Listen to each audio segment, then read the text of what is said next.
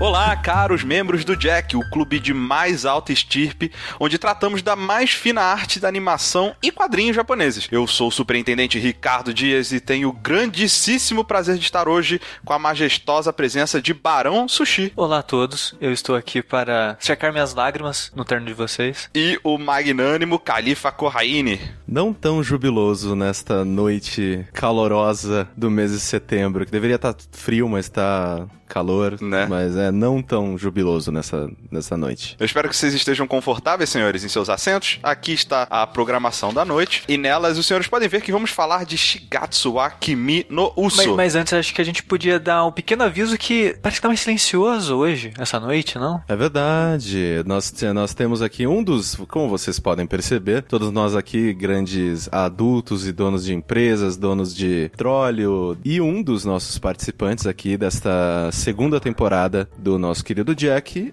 nosso Comodoro Ogro, que há pouquíssimo tempo pariu uma belíssima criança, né? Não, bom, ele junto, talvez, né?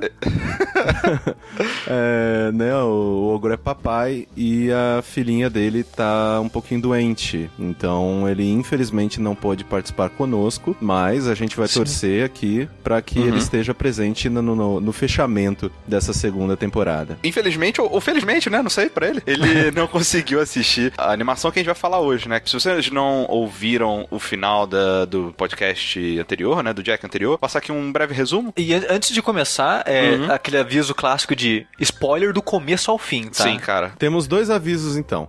O primeiro, se você não assistiu essa animação, por favor, eu tô falando assim de coração, pausa isso aqui e vai assistir. São 22 episódios, se você quiser, você mata tranquilamente em um dia, porque, né, cada um tem 20 minutos, tipo, dá pra assistir tranquilo, vai lá antes de ouvir. Pesado de ver de uma vez só, mas é pesado. Não deixa nenhum objeto cortante perto do se você for fazer isso. E o segundo aviso é o seguinte, graças à ajuda de vocês no nosso Patreon, lá no patreon.com/jogabilidade, o Jack agora é mensal. Olha, então aí, faça chuva, faça sol, como está fazendo. Hoje é um exemplo, né? Normalmente a gente esperaria o ogro conseguir assistir, sim, mas como total. Não, agora a gente é mensal, a gente vai ser um ogro mesmo. Temos aqui o compromisso, então paciência, né? O trem do Jack não para. Não para. Então, mês que vem, cara, vai ser Fullmetal Alchemist Brotherhood, você tem aí um mês pra assistir 60 episódios, corre, tá? Porque mês que vem, certeza que o Jack de Fullmetal Alchemist Brotherhood estará no ar. Então, graças a vocês no nosso querido Patreon, nós temos aqui esse belíssimo programa, essa belíssima peça audiofônica mensalmente. Então, muito obrigado e aproveite. E se você gostar, né, do que tá ouvindo, cara, contribua lá. Vai lá, dá uma olhada, tem outras coisas bacanas no nosso Patreon, dê a sua contribuição. Sei que o dólar tá altíssimo, né, cara? Mas $1 que seja, que hoje em dia é uns R$100, né? Ele já ajuda bastante. Então vai lá, dá uma ajudinha. E, bem, todos os disclaimers dados, todo mundo já está avisado. Your Lie in April. É um anime, né? Que se você pegar o gênero dele, ele é drama, né? Ele é romance, ele é aquele slice of life, né? Que fala um pouco do cotidiano das pessoas e tal. E ele é sobre música, né, cara? A gente já falou de alguns animes aqui de música no Jack. Acho que da outra vez foi eu que indiquei também. Sim, o Kids on the Slope, né? Pra quem não viu. Exato. E esse também trata de música, né? Ele trata, na verdade, da história Arima Kousei, né? O Kousei, né? Que é um garoto, menino, era uma criança, né? No início do anime. Pianista prodígio, né? Filho de uma pianista, né? De uma professora de uma escola de música, né? Tão prodígio que ele era conhecido como o metrônomo humano. A parada dele é que ele reproduzia as músicas, as peças mais complexas com perfeição impecável, sabe? E isso sem... mais por causa da influência da mãe dele, né? Exato. Ele tinha um talento nato e a mãe dele guiou ele pra esse caminho, exato. E aí ele ganhava todas as competições, né? Ele era o Schumacher da época dele. Cara, ele era muito foda. Até que um dia a mãe dele morreu, faleceu. Com o impacto, né, dessa tragédia, ele parou de ouvir as notas musicais dele. Ele não ficou surdo, ele ainda consegue ouvir música, mas quando ele toca, ele não consegue ouvir o som do próprio piano dele. Um trauma, né? Um trauma, exato, um trauma. E aí a gente encontra esse personagem no momento de abril, ele lá, tananã, feliz da vida, ou não, né? Vivendo a vida dele, sei lá. E aí ele encontra uma garota, uma violinista, que promete mudar para a vida dele, né? Então essa é a sinopse básica, né, digamos assim. Não, ela não promete, mas a relação deles promete isso pra gente. Exatamente. Ela não vira e fala, ei, eu vou mudar a sua vida. Não na cara dele, pelo menos. Exato. Não, depois que a gente descobre, né, um monte de coisa, você vê que, sim, foi mais ou menos que planejado. E aí, cara, assim, pra começar a falar dessa série, de modo geral, eu queria falar que eu não queria comentar episódio por episódio, né, porque são 22 episódios, acho que não funciona muito bem assim. Desse tamanho, acho que não vale a pena fazer isso. Exato. E também que eu acho que tira um pouco do brilho, né, porque esse anime, ele é tão rico em tantos temas diferentes que eu acho que é bom a gente meio que ir pulando de umas chaves, né? De algumas chaves, assim, de uma pra outra, assim, do que ficar só descrevendo. Primeiro episódio, acontece isso, eles se conhecem, blá, blá. E é engraçado porque os episódios, eles não têm um ritmo, pelo menos pra mim, um ritmo padrão, assim, porque... Eu tenho o costume de, conforme eu vou assistindo os animes pro Jack, eu tenho uma anotação geral do que eu tô achando do desenho e tudo mais, e anotações de episódios pra eu saber em qual episódio aconteceu tal coisa, né? Pra gente se guiar e tudo mais. Eu tinha muita dificuldade em fazer as anotações de episódio desse desenho, porque ele não acontece tanta coisa em um episódio assim, sabe? Exato. Porque ele acontece coisas que são influenciadas por coisas antigas e vai influenciar mais. A sensação é que todo episódio é de transição, sabe? Parece que nunca um é fechadinho dentro de si, assim. É porque, assim, ao contrário de, sei lá, de outros animes que a gente falou aqui, como o Cowboy Bebop, que, né, que cada episódio é contido em si mesmo. Esse, ele é mais... É a passagem do tempo, da vida das pessoas, né? Você vê os meses passando, você sempre vê uma coisa que se repete durante o anime, né? Pessoas fazendo X em calendários pra meio que mostrar na sua cara mesmo de que, olha, o ano está correndo. E uma coisa que eu acho legal é que muitas das ações que acontecem, né? Por exemplo, uma apresentação, alguém que tá conversando, tem uma linguagem visual tão figurativa que você não consegue interpretar aquilo como uma ação, né? De tipo, você fala, não, beleza, tem aquela apresentação de piano em que ele sentiu que estava debaixo d'água e tal. Tudo isso é tão metafórico que quando você vai, eu faço que nem o Sushi, né? Eu anoto episódio a episódio. Quando você vai anotar isso não é um ato, isso não é um verbo, né? Tipo, e aí ele caiu na água. Não, tipo, sim. É tudo na cabeça dele. Resumir, né, cara? Exato, eu senti isso que o Sushi falou também, mas eu gosto muito que nunca antes eu vi um slice of life, que é numa tradução é um teco de vida, né, um teco da vida, uma fatia da vida, tão bem representada, porque é um ano na vida dessas pessoas, né, porque ele começa na primavera, termina no inverno, na virada da primavera de novo, se não me engano, né? Isso. Quase ali, ele meio que quase completa um ano ali.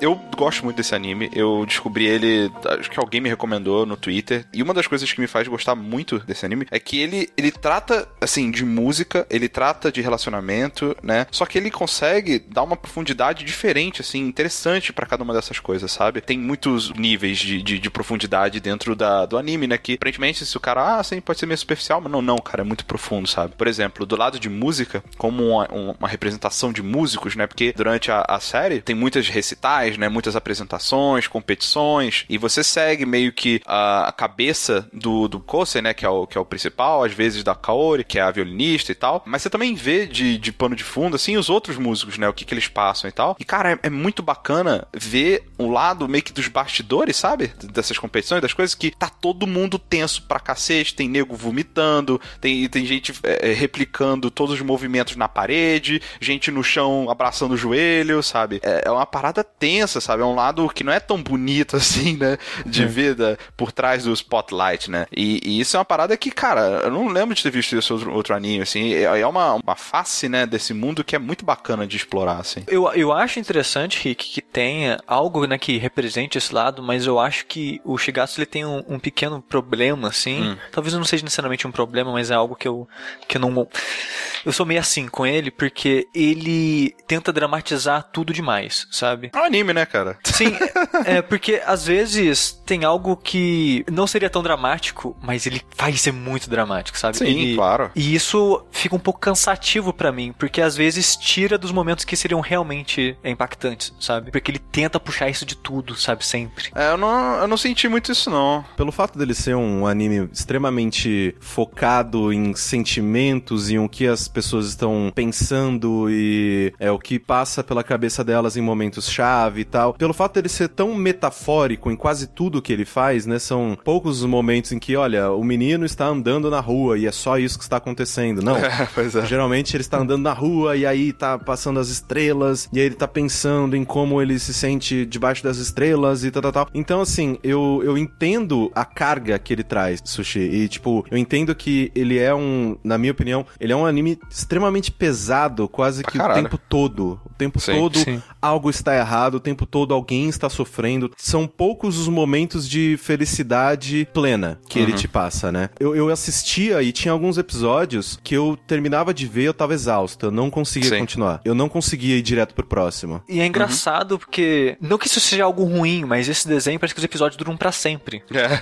Sabe? É 20 minutos, mas ele... Ah, acontece tanta coisa. É porque é tudo muito intenso, né, cara? É, e é tão pesado, tipo que nem o Corraini falou, você tá sempre na cabeça de alguém. Ele é um desenho muito introspectivo, sabe? Porque o cara tá tendo uma conversa aqui, a cada diálogo que ele tem, ele tá pensando outra coisa. E é sempre uma coisa triste, pesada e não sei o que lá. E é tudo muito cansativo acompanhar tudo isso, sabe? Então... É aquela coisa, na época que saiu, eu tava assistindo semanalmente, né? Eu não tava... Eu não fiz maratona, né? Eu assistia toda semana que saía. E eu não teria aguentado, cara. Pois é, assim, é bom e ruim, né? Porque você fica naquela ânsia, mas quando você quebra e digere a coisa aos pouquinhos, assim, sabe? Fica bem mais tranquilo nesse sentido. Você sofre ali, mas depois passa, depois você esquece, fica remoendo aquilo um pouco e tal, mas você recompõe um pouco a compostura ali. E aí no próximo episódio, de novo, né? Mas é aquela coisa, antes de tudo, ele é um anime de drama, né? Ele tá ali pra realmente pra fazer isso. Ele quer te entreter, mas ao mesmo tempo ele quer te chocar, entre aspas, né? Ele quer dramatizar as coisas. E é por isso que realmente tem muita coisa que fica super dramático. E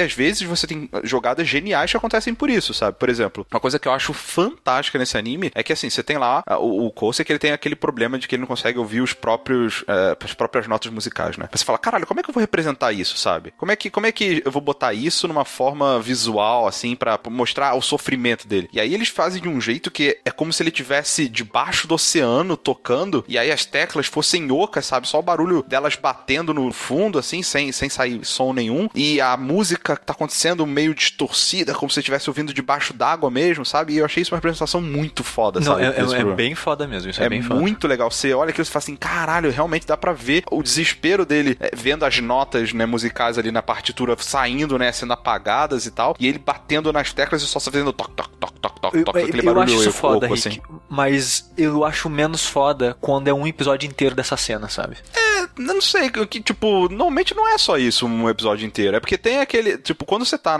quando tem as músicas, né, os episódios onde tem de fato performances e tal, é tipo um episódio de Hajime no Ippo, sabe, uma luta de boxe que, sei lá, normalmente um round dura 3 minutos e acaba no primeiro round e tal, dura um episódio inteiro, né? Mas é uma carga diferente que passa, eu acho, isso aí. Tem um episódio que é literalmente isso, ele começa a tocar num episódio, o episódio acaba, e o seguinte é só ele tocando e sofrendo, sabe? Aí ele muda de personalidade 3 vezes na música e o povo pira, não sei o que lá. Eu não sei, cara, eu não gosto muito quando ele desenha faz isso. Esse especificamente, porque eu acho que fica...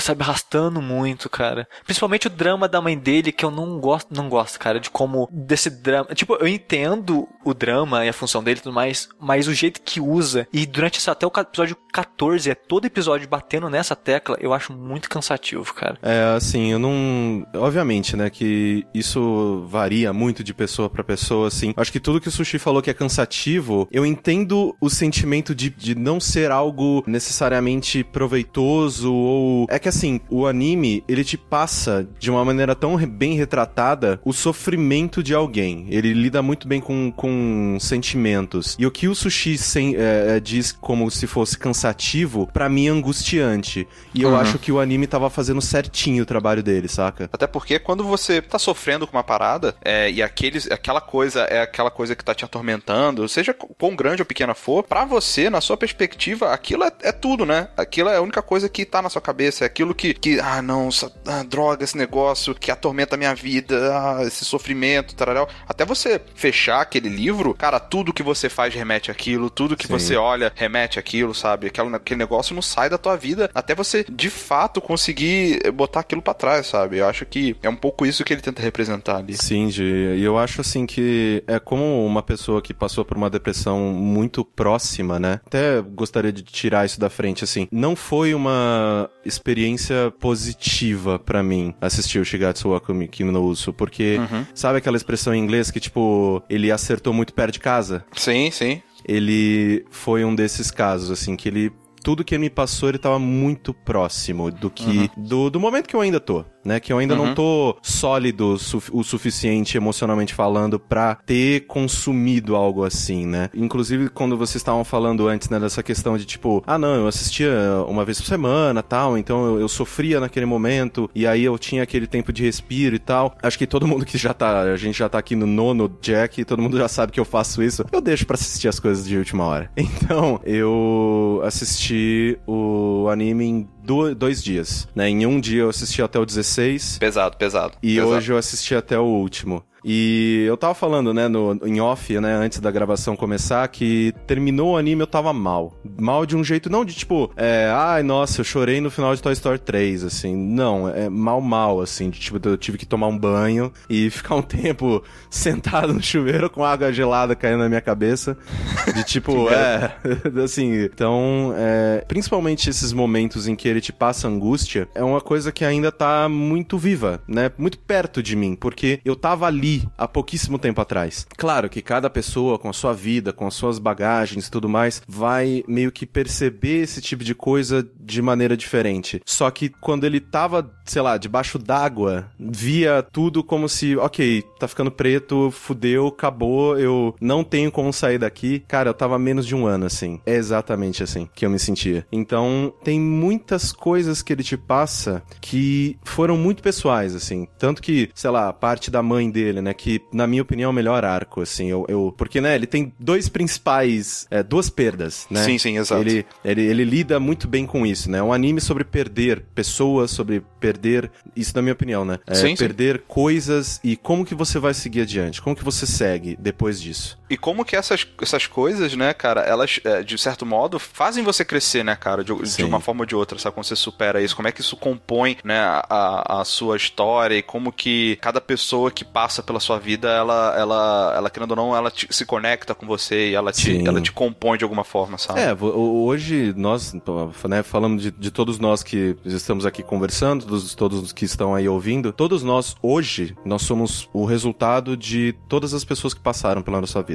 Né? Todas essas pessoas, pra bem e pra mal, elas nos moldaram um pouquinho, elas deixaram alguma coisa, a gente aprendeu algo, seja, eu fui muito feliz desta maneira, então eu vou correr mais atrás disso aqui para a minha vida para ser mais feliz como eu fui nessa época. Ou, eu errei muito com essa pessoa, então eu aprendi o suficiente com o sofrimento que aconteceu depois de eu ter perdido essa pessoa, de eu não vou mais errar dessa maneira. Então todos nós somos essa coxa de retalhos, né, de relações, experiências, sei lá, épocas da vida, empregos e amizades e tudo. Nós somos essa coxa de retalhos, né, que tudo junta e é isso que a gente é. E é engraçado que eu não analisei desse lado, correndo de perdas, né?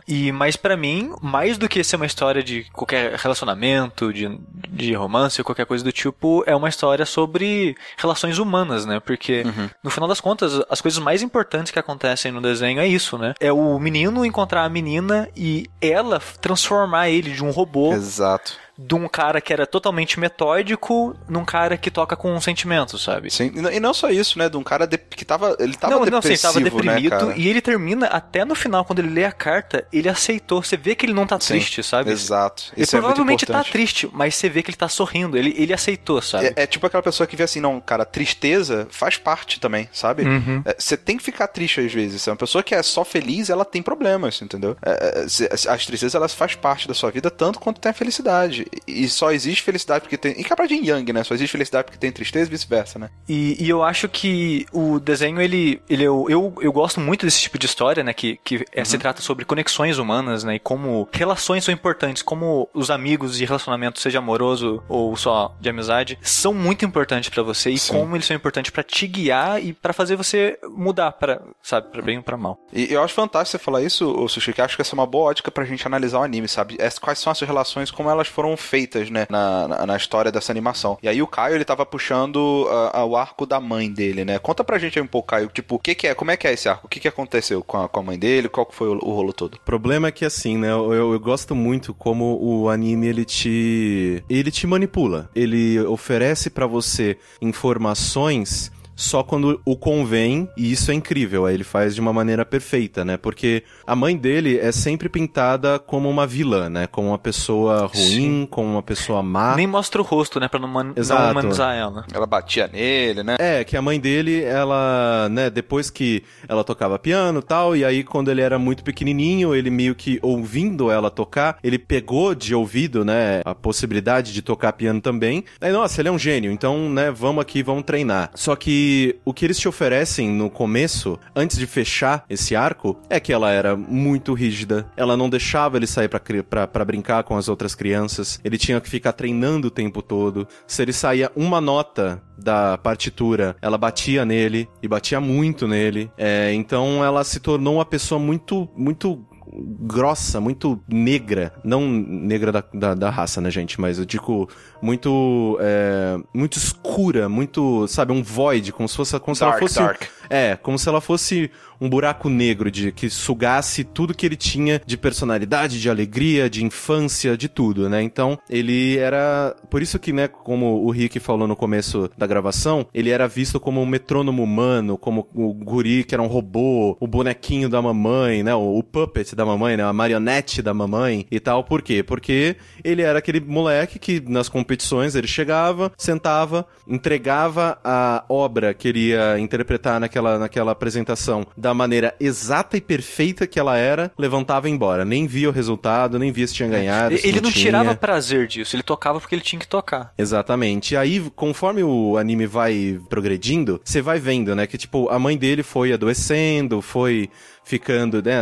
Ficava numa cadeira de rodas e depois ficava no hospital. E ele, naquela mente infantil, né? De uma criança, é que a mãe dele meio que colocou isso nele, né? De que, você ficou em primeiro, nossa, então a mamãe tá melhor. Então, meio que, né, passando todo esse peso pra criança, de tipo, olha, se você não for bem nesses campeonatos, a mamãe vai morrer. E a culpa vai ser sua. Meio que, né, sabe, colocando o mundo nas costas de uma criança de 10, 12 anos. Só que conforme o anime vai passando, né, que ele conhece a Kaori e tudo mais, você vê que, na verdade, a mãe dele sabia que não tinha muito tempo viva, né, ela estava doente, ela sabia da condição dela, ela sabia que ela não tinha muito tempo pra viver, e ela se preocupava com o futuro dele. Então ela cobrava pra caralho dele pra que ele tivesse um futuro, pra que ele fosse, pra que no máximo de tempo possível que ela ainda tinha viva, ela pudesse transferir pra ele o máximo de conhecimento e técnica possível, pra que quando ela fosse embora, né, quando ela morresse, ele tivesse com o que viver, habilidades pra viver e se,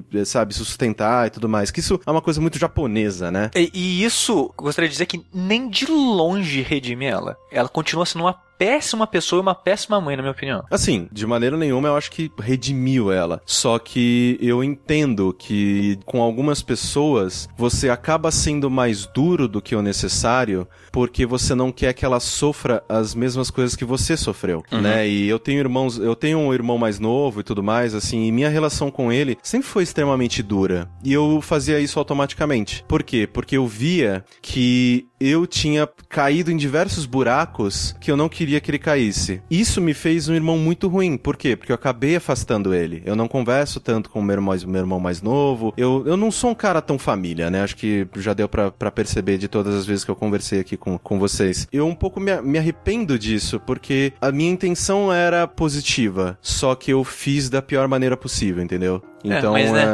boa intenção não faz uma boa ação. Não, e de boas intenções o inferno tá cheio, né? Então, tipo, eu entendo. E por isso que eu falo, assim, tem muitas coisas que acontecem no anime, batem muito perto de casa. Sei lá, a mãe dele, né, de que ele perdeu a mãe quando novo. Eu também perdi a minha mãe quando novo. A minha mãe, ela sofria de dupla personalidade. O nome da minha mãe era Ivete, e só que...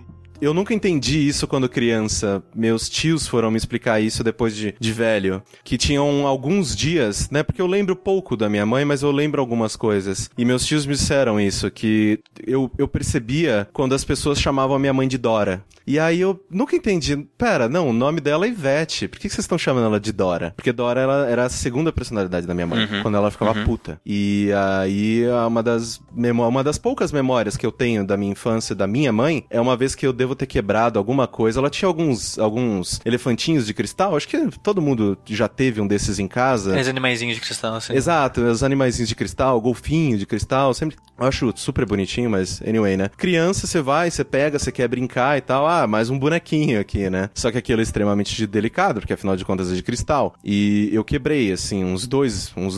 Acho que eu quebrei o nariz de um elefantinho e um golfinho e tal. Então, uma das únicas memórias que eu tenho da minha mãe, quando viva, é a memória de Dora. E então ela brigando comigo, batendo em mim e, sabe, furiosa, de um jeito de, tipo, tava eu e meu irmão mais velho em casa, que na época também era muito criança, e ela simplesmente saiu de casa batendo a porta e cantando o pneu do carro, saca? Essa é a única...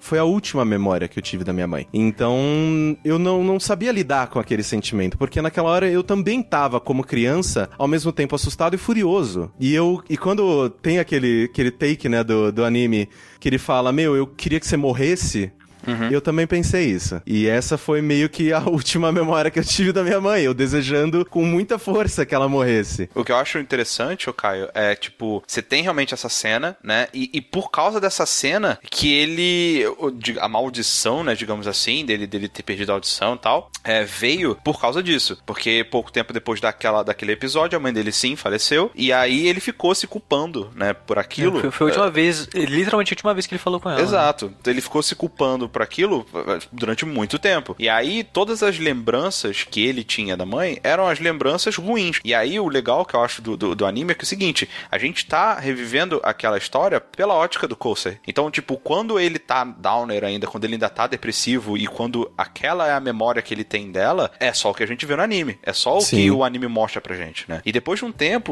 principalmente depois que a Kaori entra na vida dele, né, e consegue tirar ele da depressão, consegue mostrar pra ele que tocar piano é legal, que deixa ele feliz, né? Porque ele tava se punindo. Ele falava, não consigo ouvir, não vou mais tocar piano. E ele sentia falta daquilo, que aquilo era parte dele, né? Então ele tava sempre incompleto, tava sempre infeliz. E quando ela trouxe ele de volta pra esse mundo, e mais pra frente, quando ele conhece novamente a amiga da mãe dele, né? Que ajudou a criar ele, que era instrutora também e tal, volta pra vida dele também, ele consegue reviver aquelas coisas e ele consegue relembrar momentos mais felizes, né? Do relacionamento dele com a mãe dele. Momentos do início, quando ele não tocava ainda, do jeito que ela cuidava, os primeiros momentos que ela estava ensinando ele a tocar piano e tal.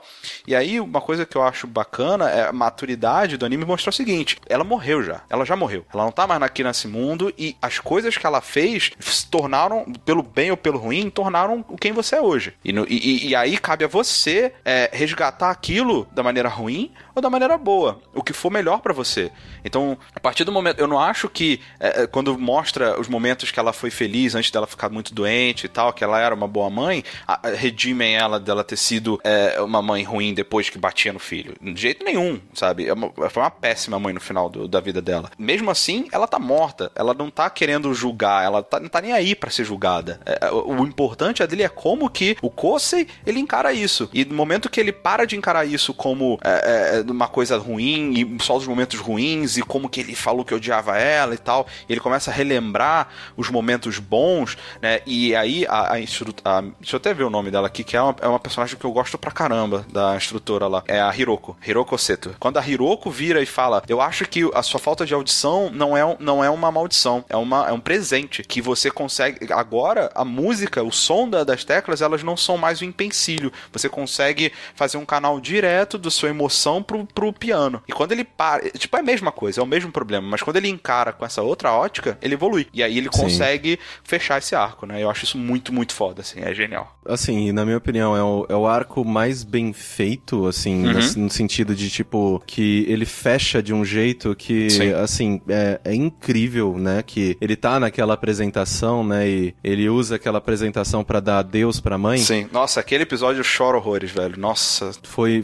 ali que eu parei a minha primeira vez, assim, né? De assistir. E se eu não tivesse que assistir pro Jack, eu provavelmente teria parado. Ali. É, porque eu não tava preparado. De novo, né? É, emocionalmente sólido pra encarar isso. Foi muito foda, assim, porque esse sentimento de deixar pra trás e viver com isso também é uma coisa que passou... comigo, assim, porque quando eu era mais novo e tal, eu encontrei umas fitas velhas, né, da minha infância, que meus pais, eles adoravam filmar coisas e tal. A única lembrança que eu tenho vívida do meu passado era essa da minha mãe, da parte Dora. E por aquelas fitas, elas meio que transbordavam tanto amor, foi por aquelas fitas que eu conheci Ivete. Foi ali que eu falei, não, cara, tipo, eu tive uma boa mãe. Ela... tinha seus momentos ruins, como todo mundo tem, e os dela eram um pouco piores do que os das outras pessoas, porque ela tinha que se tratar e tudo mais, só que foi meio que, depois de consumir todas aquelas horas e horas e horas de fitas, de trocentas milhões de fitas, que eu percebi que eu conheci um pouquinho da minha mãe e trouxe um pouco dela comigo. Então, no meu caso, esse foi o meu oi, tchau, né? Porque, nossa, oi, prazer em te conhecer, tchau, que pena que você não tá mais aqui. Então, foi tudo muito, caralho, esse anime todo foi muito pessoal, saca? De tipo, isso tá muito errado, tá ligado? Isso tá muito... Então, é por isso que eu falo, assim, hoje, inclusive, né, tipo, nessa discussão e tal, eu até peço desculpas pras pessoas, porque eu talvez não seja tão objetivo, não sei, eu não consiga explicar de uma maneira muito boa tudo que tava passando pela minha cabeça enquanto eu tava consumindo essa obra, mas... Quando eles estão tocando piano, né? E eles falam ressoe, né? Tipo, que, porra, eu quero que essa mensagem, que no caso do anime, eu quero que a minha música chegue e até alguma pessoa específica, e ela entenda o que eu estou sentindo através dessa música. Eu senti o tempo todo o anime falando ressoe, tipo, batendo em mim. E ele bateu. Então, tipo, eu achei incrível esse primeiro arco e... Ele fecha muito, muito bem. E é assim, são poucas obras que a gente pode falar que fazem isso, sabe? Seja, tipo, no caso do Caio, que ele ficou meio pesado, ele não ficou feliz no final, mas, cara, a arte é isso, né, cara? O importante daquele produto artístico é ele mexer com você. Independente se é pra te deixar feliz, com raiva, com medo, com ódio, sabe? Com tristeza. Se essa obra artística consegue mexer com você a ponto de você expressar isso no seu físico, sabe? Tipo, eu chorando várias vezes em vários episódios, é uma parada especial, sabe? É uma coisa que não se encontra todo dia, sabe? Que eu acho que, assim, tipo, as pessoas sempre falam, né? Ah, não, poxa, no Jack, você sempre é o cara que leva as coisas massa velha, e explosão, e putaria e tal. É porque eu tendo a ser essa pessoa, né? Porque eu naturalmente sou extremamente depressivo. Então, tudo que eu consumo, tudo que eu pego pra entretenimento, eu preciso que seja feliz, porque de tristeza já basta o que tem dentro de mim. Tanto que no ano passado, quando eu li o Oyasumi Punpun, que é um dos mangás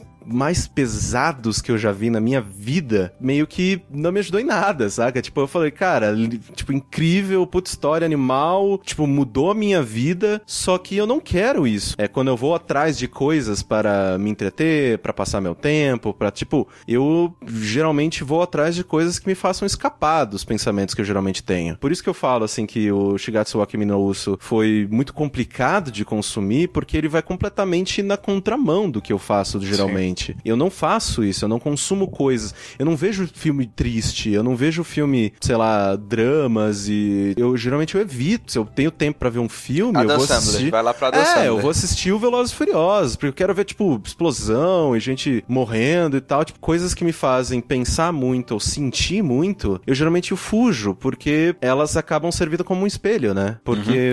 a gente olha, né, geralmente pra história dessas pessoas, as histórias que eles estão contando, os sentimentos que eles estão tentando fazer fervescer dentro de você, e você procura isso dentro do teu coração, você procura isso, tipo, você vai montando um pequeno quebra-cabeça e encaixando aquilo na tua vida. Por isso que eu falo, eu realmente, assim, eu acho que eu terminei essa experiência extremamente machucado, porque eu não, sim, sozinho, por mim, eu nunca faria isso, nunca. Você não pode fugir do Jack, Caio, não adianta, cara, o Jack, ele vem e ele te pega, velho. Agora trabalha, né, gente? Aí, então, muito bom. Eu fico feliz, cara, de ter indicado um anime que vai contra o que você costuma consumir, sabe? Eu acho que é importante, por mais que às vezes doa, é importante a gente compor um pouco, às vezes com as coisas que você não gosta, sabe? Nem que seja pra reafirmar as coisas que você gosta, sabe? Não é que eu não tenha gostado dele, eu acho que eu posso estar sendo absurdamente hiperbólico, é uma das melhores coisas que eu já assisti na minha vida, só que o resultado... O aftertaste, né? O gostinho que fica é aquele gostinho amargo, né? Aquele... Puta que pariu, não é um pouquinho, é muito amargo, velho. Tipo, a gente não tá nem meia hora gravando, já tô quase chorando. Sim. De novo. Pois é, velho, é foda.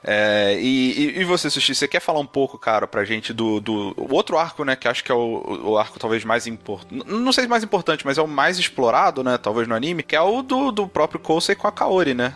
Sim, que na minha opinião é o mais interessante, porque que nem vocês estavam falando do arco da mãe, que na verdade ele no 6, ele em teoria, né, se aceita com ela, mas aí depois ele vai tocar de novo e tem a drama de novo, né, vai ter essa o 12, 13 assim, ainda tá a sombra da mãe dele na vida dele. Então, até esse episódio, pra mim, é a primeira parte ainda, sabe, que é ele... Mas é meio que isso mesmo, até muda a abertura, eu acho, a partir desse episódio.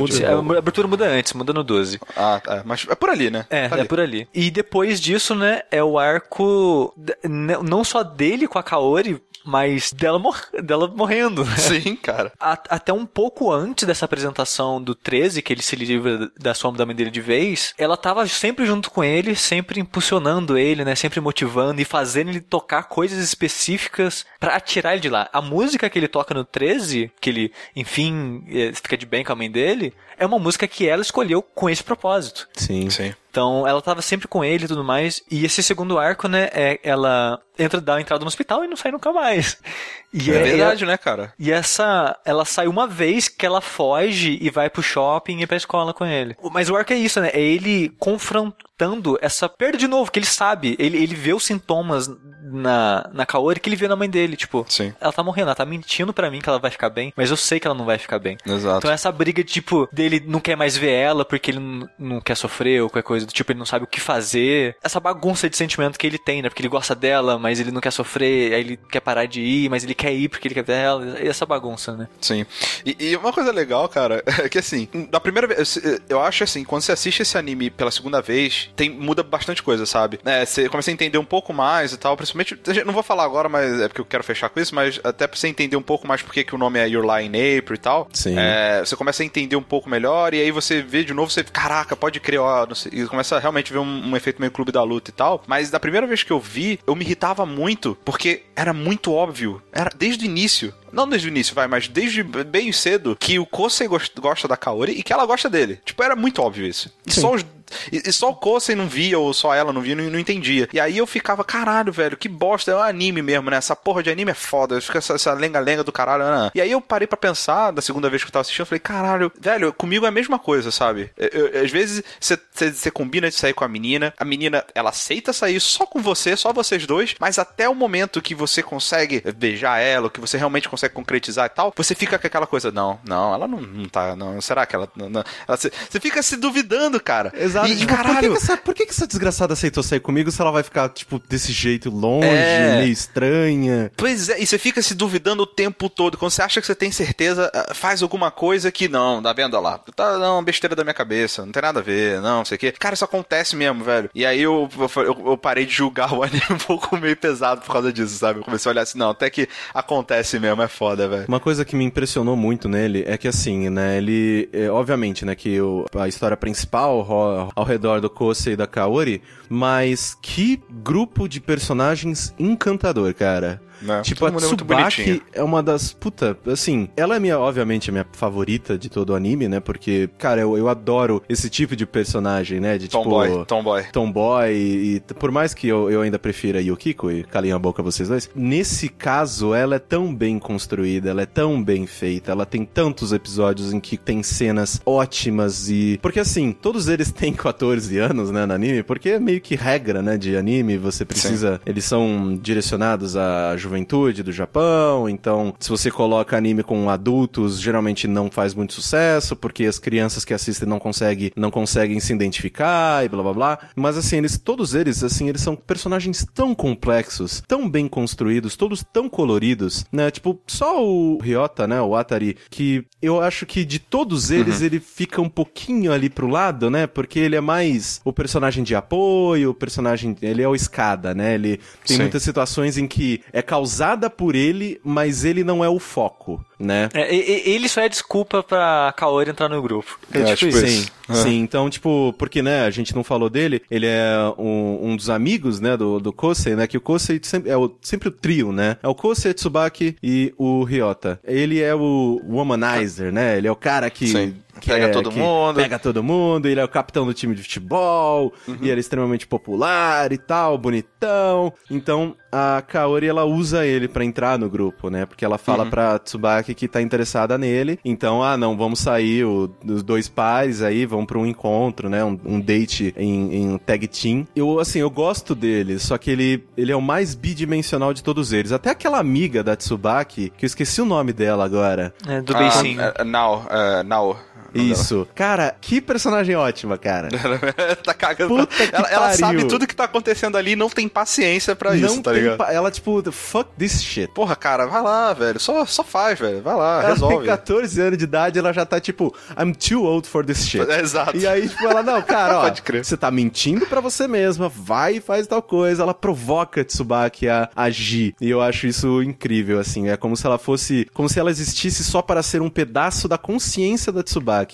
Pra mover ela pra frente. E eu acho ela ótima também. E aí, voltando pro que o Sushi tava falando, quando a Kaori, ela vai pro hospital, né? E é meio que de vez dessa vez, né? E aí o pessoal descobre que ela realmente tem esse problema, que ela finge no início, não, você tava só emocionada, eu desmaiei e tal. Não, ela tem só realmente... alguns exames. Mas ela nunca fala que ela tem, né? Tipo, o pessoal só aceita e para de perguntar. Exato, Não, e eles vêm também, né? Vêem ela na cadeira de roda, principalmente o Kousei, tá ligado? Vê que ela não tá rolando, né? Que ela tá... E aí, cara, outra coisa foda que o anime faz é que ele vai mudando, velho. Você vê os tons de cores do início Sim. do anime são todos muito coloridos, muito vibrantes, sabe? Tudo muito bonito e tal. O cabelo dela é dourado no começo cinza, quase branco, né? No final. No final. E isso porque começa na primavera, né? E vai acabando ali no inverno, né? Tipo, e aí você tem tudo a neve, né? Tudo muito, muito escuro, muito branco, muito pálido e tal. E ela ficando cada vez mais doente, entendeu? E o anime faz isso muito, muito bem, sabe? E passa realmente essa sensação e você vai ficando triste junto, sabe? No final do anime você tá um poço de depressão.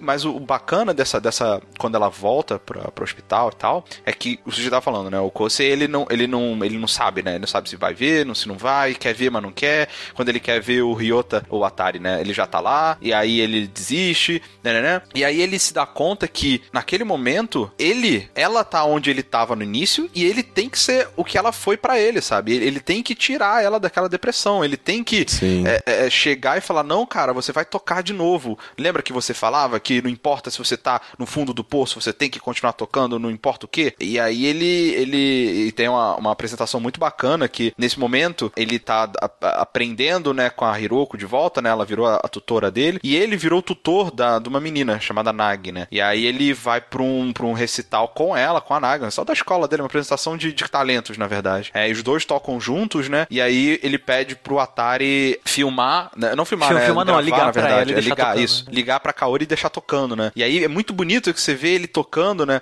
A Nagi querendo, com aquela música, atingir o irmão dela, e ele querendo alcançar a Kaori, né? E aí mostra, enquanto ele toca lá no negócio, a Kaori no hospital, né? Levantando da cama e fingindo que tá tocando o violino, sabe? E aí ela chora no final, não sei o quê. Nossa, é muito, muito emocionante, muito legal essa cena, velho. E isso é uma coisa que é foda, né? Porque, assim, uma coisa que a gente não falou, mas que é meio óbvio pra todo mundo que assistiu, é um um anime de uma qualidade visual, de uma qualidade de, tipo, eles usam CG só quando precisa e mostrar é muito a mão, né? Bem usada. Quando eles fazem, sei lá, tipo, uns takes do piano, que é, puta, é lindo. E ele consegue, assim, de uma maneira de passar todas as sensações, assim, visualmente, né? Porque, geralmente, sei lá, Cavaleiros do Zodíaco, né? O cara vai dar, tomou o golpe, e o cara fica, não, ele deu o golpe, que era a velocidade da luz, então... Lá, lá. Tipo, por que que ele tá explicando tanto? Porque, cara... Porque não dá pra ver, né? Não dá pra entender. Visualmente, não, ele não te passa o que ele precisa. Ele precisa te explicar, ele precisa pegar na sua mão e falar, olha, vem aqui, é isso que eu tô tentando. É esse tipo de sensação que eu tô tentando te passar. E Shigatsu wa Kimi no Uso, ele consegue fazer isso com maestria, porque ele tem músicas incríveis, a animação dele é impecável, esteticamente... Exato, eu tenho um check pra isso que eu só reparei, Caio, quando eu assisti a segunda vez, sabia? Que é o seguinte, o estúdio, né, que fez Shigatsu, você até vê o nome do estúdio que eu... Que A1. Eu não, A1, o nome do estúdio? A1, isso aí, A1 Pictures. Eles são muito inteligentes na hora de controlar e administrar o budget deles. Por quê? Os episódios onde não tem apresentações musicais, né, não tem uma pessoa lá tocando piano e fazendo lá, ou violino, sei lá, são episódios muito econômicos. Se você reparar, sim, eles são, a maioria das cenas são lugares, né, parados, né, que normalmente é um desenho só e o cara vai dando pan, né, com a câmera. E geralmente lugares já visitados antes, né, então tipo escola, casa, tem estúdio. Muito flashback nesses tipos de cena, tem muitas vezes que você dá close no olho e no nariz do personagem quando ele tá falando pra não ter que animar a boca. Isso. E tem muitas vezes que é uma... Eles fazem uma parada de humor, né, eles fazem uma tirada de piada e tal, e os personagens ficam tibi, sabe, ficam pequenininhos assim, sem detalhes, só... Que é muito mais fácil de animar. Mas pra que eles fazem isso? Eles sabem que eles têm um limite ali de dinheiro e eles investem esse dinheiro nos episódios mais fodas, né? No primeiro episódio, nos episódios que tem apresentação, no último episódio. São os episódios onde eles precisam ter mais emoção, as cenas são mais complexas, né? Sim, o penúltimo e o último são sacanagem, assim. É muito bom, né? Muito bom. Qualidade de tudo.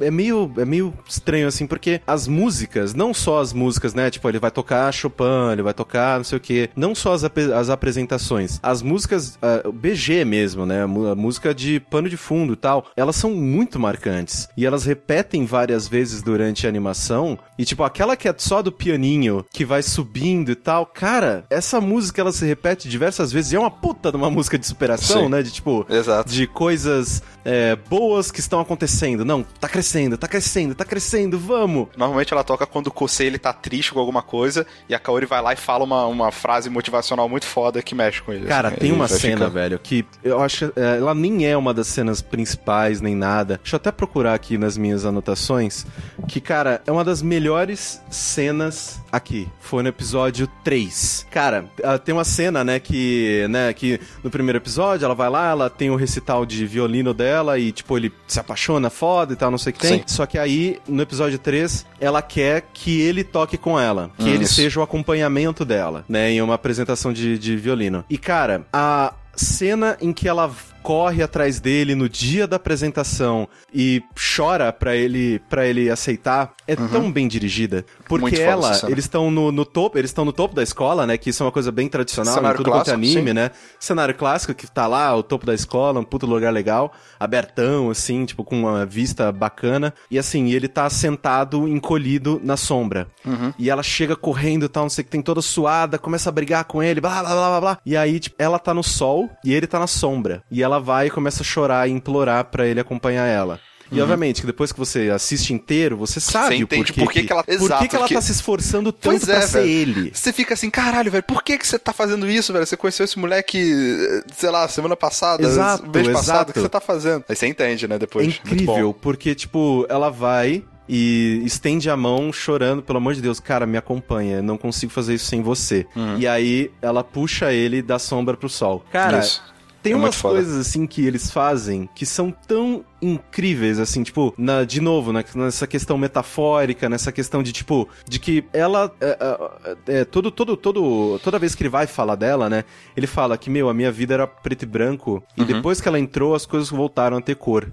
Exato. E é exatamente isso, né? Uhum. Tipo, é ela a duras penas. Eu penso muito, assim, porque a gente vê ponto de vista dele, né? Do Kousei. Sim. Eu penso muito do ponto de vista dela.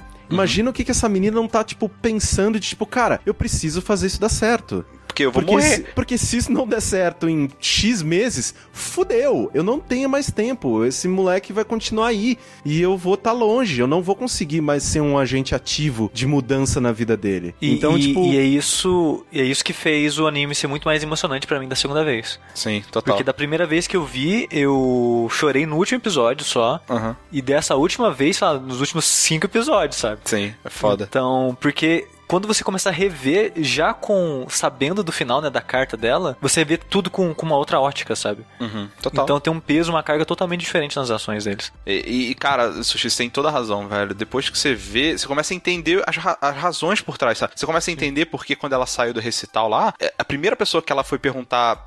o primeiro recital, onde ela conheceu o Kousei, ela não... teoricamente, ela tava ali pra sair com o Atari, né? Com o Ryota. Ela não chega pro Ryota e pergunta como foi. Ela chega primeiro... pro Kousei e fala, e aí, o que você achou, tá ligado? Sim, mas só que nessa época ela não sabia dos problemas dele, né? Ela só queria passar tempo com ele. Exato, ela só queria passar tempo com ele, ela só queria, tipo, quando você vê depois no final que ela tava lá no primeiro recital do Kousei e ela assiste aquilo. Isso eu acho muito foda, sabe? Quando a maneira que as pessoas tocam as pessoas e como o desenho mostra isso, sabe? Isso pra mim é a coisa que eu mais gosto nele, porque ele, na primeira apresentação dele, que é quando ele ainda tinha sentimento antes da mãe dele extrair isso dele, ele conseguiu passar algo pra ela que ela quis tocar. Violino. Exato. Especificamente pra acompanhar o piano. E porque ela não queria ser que nem ele, que nem outras crianças. Não, eu quero ser melhor que esse cara, ou eu quero ser igual a ele. Ela não, ela fala, eu quero estar junto dele, sabe? Exato. É muito foda. E ele tocou ela dessa maneira, e ela, quando ela sabia que tava prestes a morrer, ela, tipo, jogou tudo pra cima, né? Porque ela era uma pessoa totalmente mais reprimida e não sei o que lá. Ela virou, assim, essa pessoa mais livre, né? Mais carefree, assim, e tocou foda-se, e soltou o cabelo que ela prendia e não sei o que lá, e foi mais feliz. E descobriu que ele tava naquela situação, e essa nova maneira dela ver o mundo, ela aproveitou isso pra trazer a vida de volta pra ele, meio que poeticamente retribuindo o que ele fez por ela, sabe? Uhum. E ele, por outro lado, essa paixão que ela deu pra ele, ele passou pras outras pessoas em volta dele também, sabe? E vira esse ciclo de como uma pessoa transforma a outra, que eu acho muito foda, sabe? E o poder da música, né, cara? Porque, assim, eu não sei se tem... Eu já assisti alguns animes musicais, né? Tem o Beck, tem o próprio Kids on the Slope e tal. E pra mim... a música, nesses animes, elas não eram personagens, sabe? Elas eram meio que um instrumento, sabe? E no Shigatsu, eu meio que consigo ver a música como... é muito poderosa, sabe? É uma entidade quase, sabe? É uma forma que, às vezes, principalmente pros próprios músicos, né, cara? Os caras conseguem se comunicar muito melhor através das músicas do que com palavras, né? Eles conseguem ser sinceros, eles ficam quase nus, às vezes, sabe? De tão transparente que eles ficam um com os outros, assim. E isso é muito foda, sabe? Não sei se vocês gostam de música clássica e tal, mas eu acho incrível como é que, sei lá, às vezes você vê uma música, muitas vezes, e isso é bem comum, músicas, elas são, os títulos delas remetem às estações do ano, né? E às vezes você ouve a música sem saber o nome dela e você já sabe, caralho, velho, essa porra me parece que tá frio, parece inverno. Aí você vai ler, é inverno, sabe? E você fala assim, caralho, velho, como é que eu soube disso só com sons, velho? Que porra mágica é essa? E é incrível como é que no anime é isso mesmo, sabe? É muito foda, é muito foda. E a música é tão tratada como personagem que isso... sempre remete, né, à questão da Tsubaki, né, que ela fala que ela é amiga de infância, ela sempre esteve do lado dele, nos momentos bons, momentos ruins, ela sempre foi uma constante na vida dele. E ela percebe que a música sempre leva ele pra longe dela. Sim, porque ela não é música, ela não consegue penetrar nesse mundo, né, velho? Exato, ela não é musicista, então, tipo, ela não entende do que eles estão falando, ela não entende porque aquilo é tão importante, ela não entende a questão dos treinamentos e todas essas coisas. Ela até entende, mas... ela gosta tanto dele que o fato da música tirar ele de perto dela incomoda ela. Ela fica com ciúmes da música, né? Exato. Porque ela vê a música como uma inimiga, como uma adversária, como... seja assim, tipo... ah, no começo a música levava ele pra longe dela porque a mãe obrigava ele a ficar treinando. E aí depois a música levou ela pra longe dela... levou ele pra longe dela porque fez ele se trancar dentro dele mesmo e ele foi um moleque, tipo, né? Cripple, né? Tipo, é um quase que um guri aleijado emocionalmente. E aí depois que ele, né, que ele floresce, que ele, né, volta a gostar de música, volta a tocar, a música pode levar ele pra uma escola longe, pra outro país, pros braços de outra menina. Ah. Então, é, sempre, isso, assim,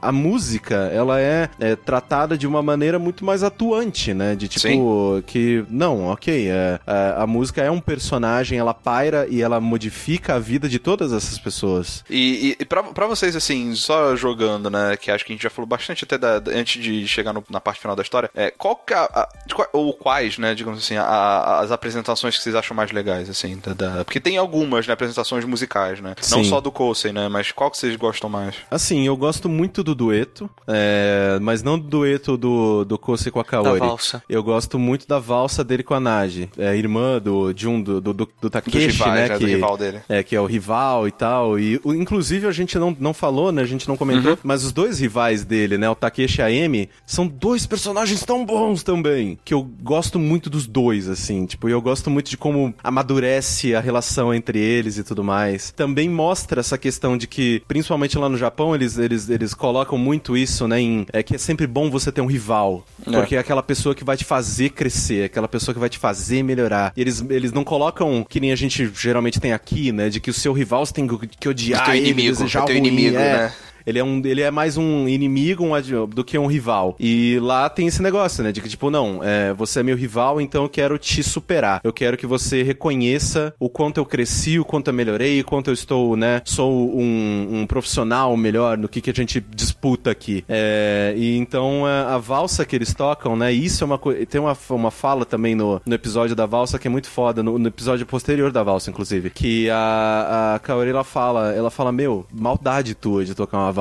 Porque valsa é uma das melhores músicas pro violino ser o foco. Sim. Né, o piano, ele geralmente é o acompanhamento da valsa. Uhum. O violino é o personagem principal da valsa. E isso é, cara, é tão bem feito, porque ali você tem tantas coisas acontecendo. Tem ele tentando chegar nela, tem a Nagi... Foi um convite, né, aquilo ali. Foi tipo, e aí? Você vai conseguir esquecer isso aqui? Exato. Você vai esquecer essa música aqui? Você vai ficar sentadinha aí no hospital e tal. E é depois dessa apresentação que ela volta a fazer físio e, não, eu quero andar de novo, eu vou me esforçar e tal. E é quando ele fala, né, eu quero que você toque de novo comigo, que ela vai e ela fala, não, eu vou fazer a cirurgia, vou arriscar e tal, e tipo, é tão bem apresentado, cara, é tão bom, assim, de, tipo, tanto a Nagi tentando atingir o irmão dela, né, ao mesmo tempo em que a reconhece o Kousei como, tipo, uma pessoa, né, que ele não era porque ela tinha raiva dele, né, tipo, não, porque você que trouxe tristeza pro meu irmão, porque ele te achava um herói e no final você não era um herói e tal, e aquela parte que eles dão as mãos antes da apresentação, né, que ela vê que ele também tá tremendo, que aquilo, por mais que ele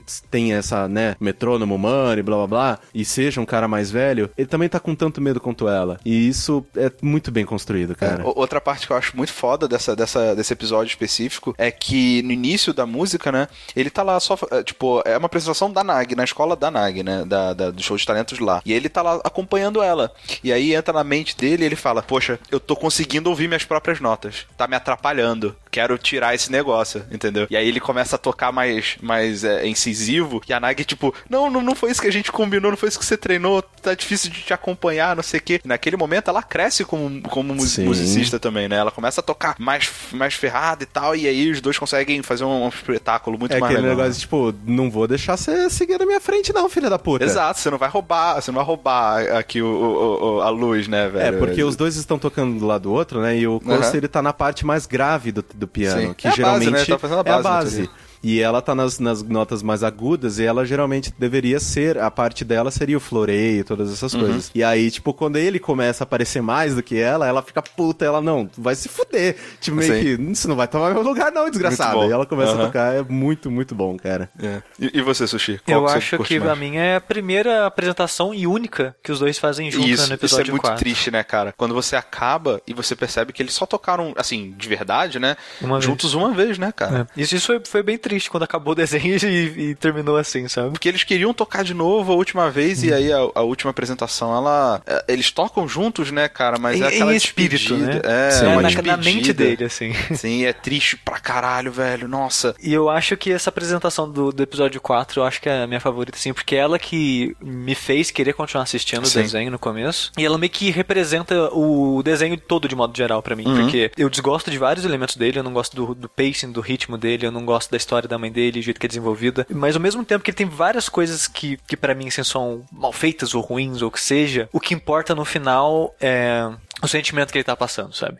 É que nem eles. Os dois ali, eles estão tocando o caralho, sabe? Só que o sentimento deles naquilo é tão forte que passa pras outras pessoas, sim, sabe? É muito e emociona, foda. E carrega e tudo mais. Então, essa apresentação representa muito desenho pra mim e eu acho que é minha favorita por causa disso. E o legal também dessa apresentação, Sushi, é como que nela, a Kaori, ela é tipo o sol do Kousei, sabe? Ele tá o tempo todo... Quando ele erra, né? E ele decide parar de tocar, ele volta lá pro fundo do oceano, ela que vira e fala, não, de novo, vamos lá, sabe? Vamos tocar de novo do início. E aí ele olha pra ela e fala, não, beleza, você vai me guiar então, eu vou te usar como luz do fundo do meu oceano negro de sabe? Uhum. De solidão. E aí ele consegue tocar, é incrível. E isso tem uma ligação até bonita no final, né? Que ele fala pra ela, no penúltimo episódio, né? Que quando eles estão na neve, no topo do hospital lá, que ele conta pra ela, a vida inteira, tipo, a vida inteira assim, você sempre esteve na minha frente, né? Você anda na minha frente, isso. Você que me puxa pra fazer as coisas, não sei o que lá, blá, blá. Eu tô sempre olhando pras suas costas, né? Exato. E é isso que acontece nessa peça o tempo todo. Ela tá tocando olhando na frente dele, sempre que ele olha pra ela, ele só vê as costas dela. Uhum.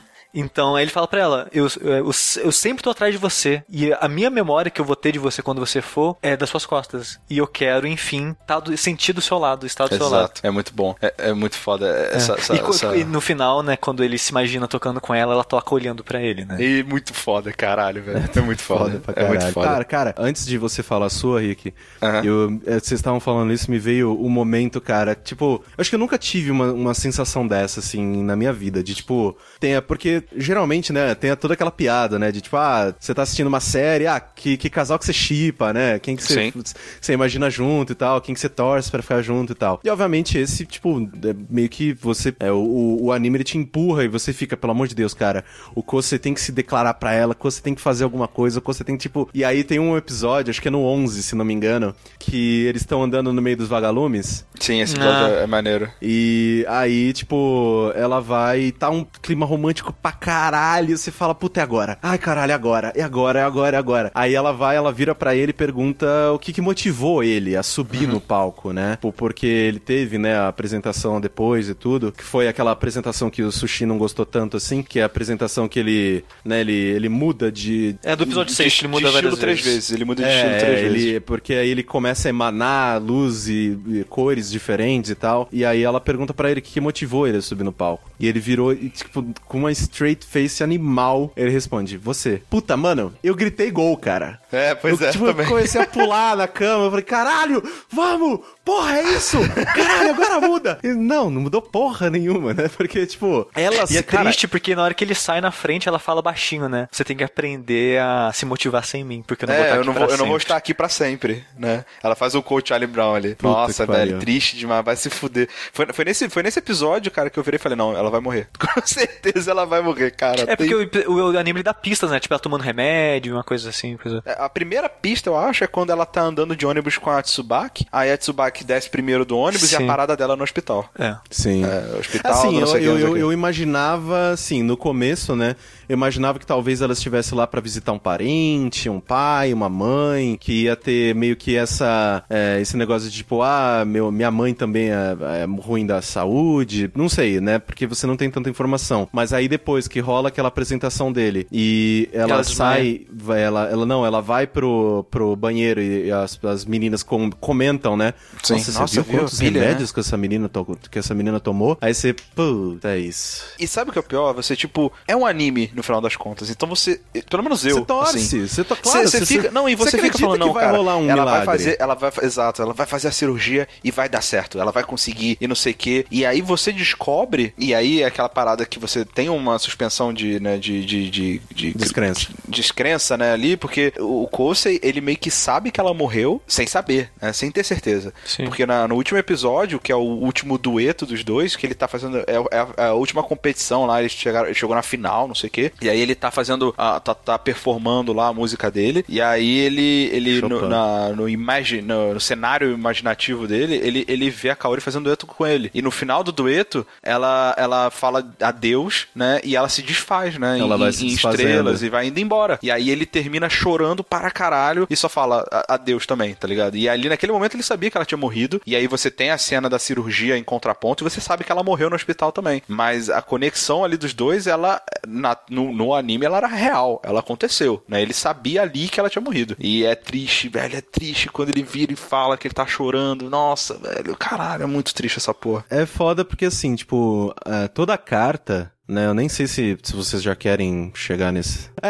Rick, qual que é a sua apresentação que você mais gosta? Que, assim, todas essas que vocês falaram são muito boas, eu gosto delas, assim, mas tem uma que eu acho que ela é muito, muito boa, eu gosto muito dela, e ela não, teoricamente, não ela é underdog, assim, ela não recebe a atenção que merece, que é a apresentação que a Amy faz na... Sim, é ótima. A primeira, é a única, né, que você vê mesmo, né, a apresentação dela que ela faz nesse episódio que o Sushi não gosta, não no episódio, nessa episódio competição. Anterior. No episódio anterior, na verdade, essa competição que o Kousei, ele faz 3 estilos diferentes, né, a Amy... Que ela emana cor vermelho e amarelo, isso, né? E amarelo, né, e tal. A música que ela toca é muito bonita, sabe? Eu tava até assistindo um moleque de 12 anos tocando ela, um japonês aqui. É a Chopin Etude, né, Op 2511, né? É a mesma do cara do loiro, né? O loiro do sangue, né? Ele toca ela também. Acho que toca outro. São músicas diferentes. É o mesmo... Eu tenho quase certeza que é a mesma música, e o pessoal fala exatamente, nossa, parece que é outra música, porque é ela tocando. Mas... Não é a mesma música, eu tenho certeza absoluta. Ou seja, eu ouvi as duas ainda agora. Talvez seja a mesma ópera, mas um movimento diferente. Assim, mas momentos diferentes. Porque essas músicas, né, o anime faz isso de, tipo... Essas músicas são longas. Sim. Sim, para caralho, né? Então ele pega momentos-chave, assim, da música, e ele vai brincando com a edição e tal. E, cara, é muito bonito, assim, porque o lance da Amy é que ela não é na teoria, assim, tão habilidosa quanto o Takeshi ou quanto o Kousei e tal, mas ela é muito emocional, sabe? Ela sempre bota a emoção dela no negócio, né, na música. E ela é muito parecida comigo, porque ela fala, não, hoje vai ser bom porque o bolinho que eu comi tava bom, eu consegui amarrar meus tênis direito, meu cabelo foi fácil de arrumar, eu tenho isso também. E, tipo, eu sempre fico procurando desculpa pra não fazer as coisas, sabe?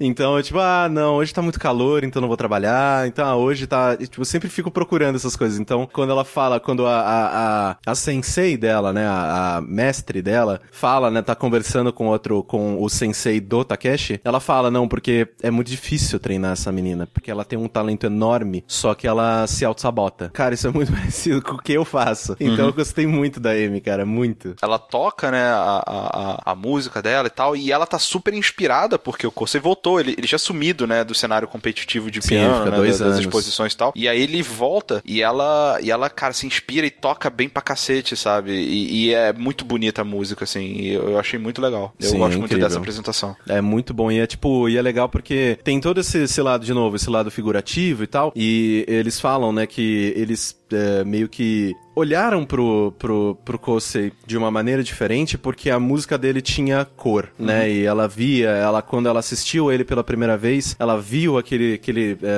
campo florido de girassóis e tal, porque a música dele era aquilo, era alegre, era viva, né, antes da mãe dele destruir o menino. E nessa apresentação, ela emana, né, 2 cores, que é o vermelho, que é de raiva, que é de, tipo, puta que pariu, tipo, todo esse tempo, eu vi você, eu me apaixonei por aquilo, eu quis tocar piano por causa de você, e você sumiu, e hoje você é só uma sombra do que você era, daquele primeiro moleque. E ela queria de volta aquele primeiro Kousei, né? Ela queria aquele primeiro moleque do campo florido de girassol. E o amarelo era de solidão, porque depois que ele sumiu por tanto tempo, ela não tinha mais motivo pra tocar, ela não se sentia mais impelida a tocar e fazer aquilo que ela tanto gostava por causa dele.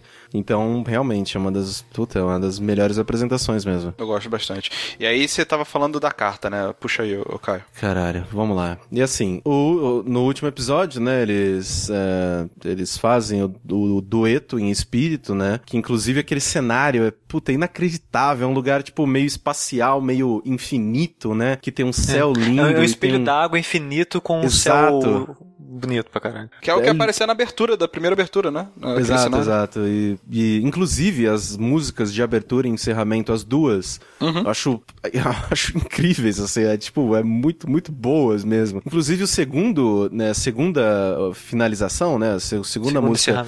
Encerramento, isso, obrigado, eu tinha total esquecido a palavra, que é uma música extremamente deprê e a animação é sempre ela chorando. Puta que pariu, que encerramento desgraçado, mas ok. Rola, né, o dueto deles e, né, no final ele tá, né, acabado e tal, e aí os pais dela entregam pra ele uma carta, né, que... No velório dela. No velório, né, tipo, porque naquela escapada que ela deu no hospital, né, ela, não, vamos aqui, tem um papel de carta bonito, vamos lá, vamos comprar. Aí ele até faz aquela piada, né, aquele gag de tipo, cara, você tem e-mail, por que você quer papel de carta? Eles entregam, né, a carta e quando ele começa a ler, cara, puta, é uma das coisas mais bonitas, assim, que eu já vi, assim, de porque ela explica, né, que, não, primeira vez que te ouvi foi naquela sua primeira apresentação, a Amy tava do lado dela, né, que a Amy começa a chorar. Muito bom. E aí ela chega, né, porque os pais dela têm uma... Confeitaria, isso. Eles têm uma confeitaria e tal, e ela chega, tipo, toda muito animada, tipo, eu não quero mais tocar piano. Como uma criança de 5 anos saiu sozinha assim, mas tudo bem.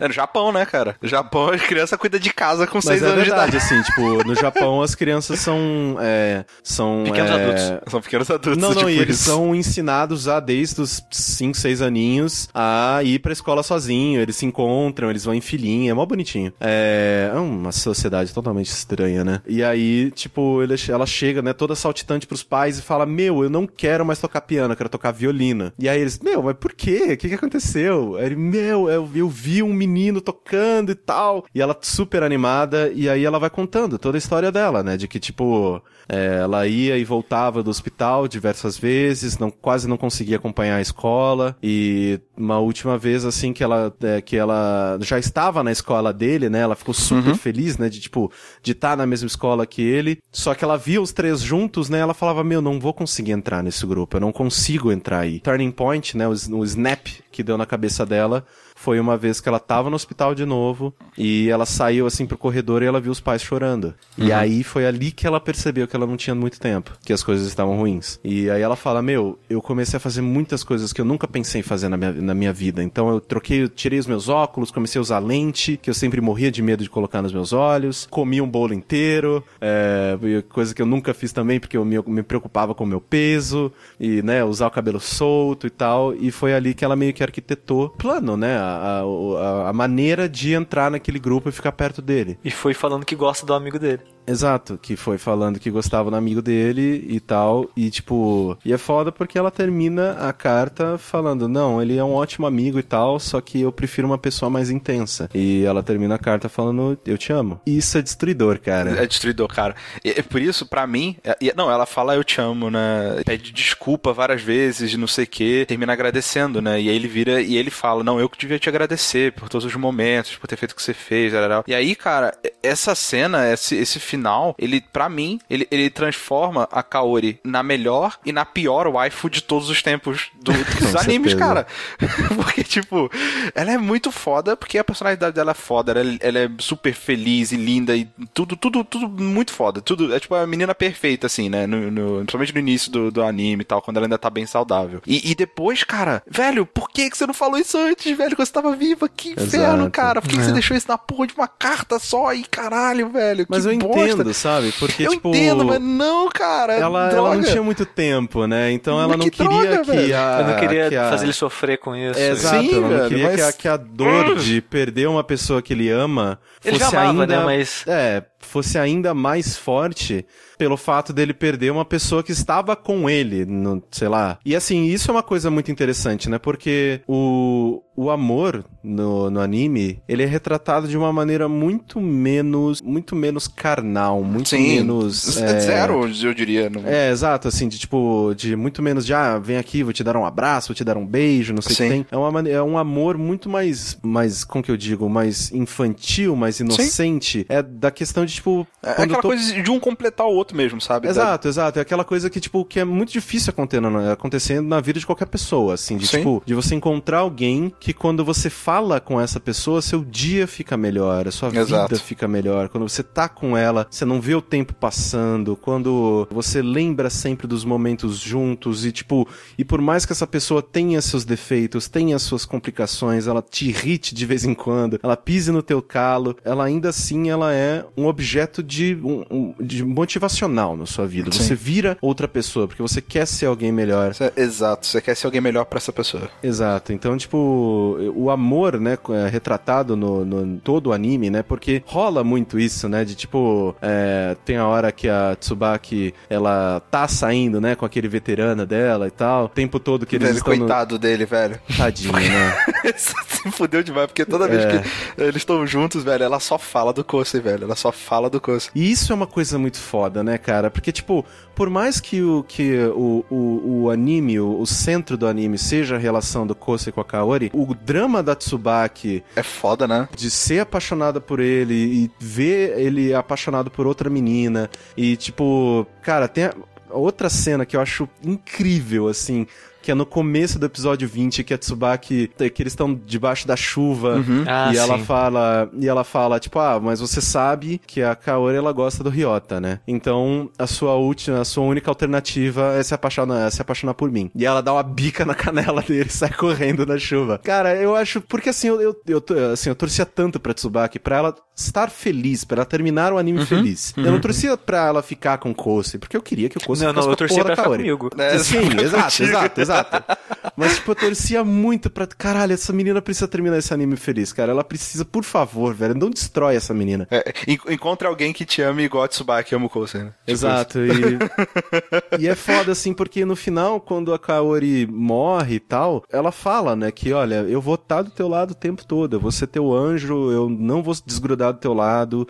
Tanto que, nos episódios anteriores, mostra ela se fudendo de estudar pra poder ir pra mesma escola que ele. Não mesmo, mas uma próxima. Sim, mas pra ficar, né, pra ainda fazer parte do universo da vida dele ali e tal. E tipo, e assim, o amor, a maneira com que eles transmitem, eu acho até até covarde, assim, Sim. porque... É muito puro, né? Muito... Exato. Eu digo covarde no sentido de que, tipo, uma obra, te passando esse tipo de coisa, você, quando você termina, quando, sei lá, tipo, acaba a música do encerramento e tal, e tipo, e a tela fecha, e você lembra que, não, eu só tô assistindo aqui uma animação. Isso acontece com filme, com série, com novela, todas essas coisas, né? Quando a gente para e coloca aquilo na nossa vida, a gente fica com inveja do que é irreal. Porque a gente fala, cara, eu não vou ter um amor desses, eu não vou gostar de uma pessoa assim. Mas a inveja que a gente tem disso é de gente velha, cara. Porque... quando eu era jovem, sabe? Porque eu, na minha vida, já tive isso, sabe? Uhum. Infelizmente, nunca mais voltou e provavelmente nunca vai, sabe? E esse é o triste de ver isso acontecendo, sabe? Mas... não é que não existe, né? Toda a pureza do amor e tudo mais não é só inerente à idade deles, né? De que, tipo, quando a gente era jovem, os nossos... Não, né, é porque eu digo idade, porque o meu primeiro relacionamento foi esse amor poético que é apresentado no desenho, sabe?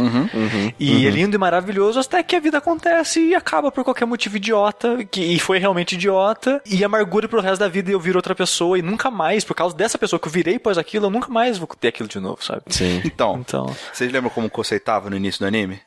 Vendo tudo preto e branco, vendo tudo cinza? Velho, até um dia que vai chegar uma Kaori e, velho, fudeu.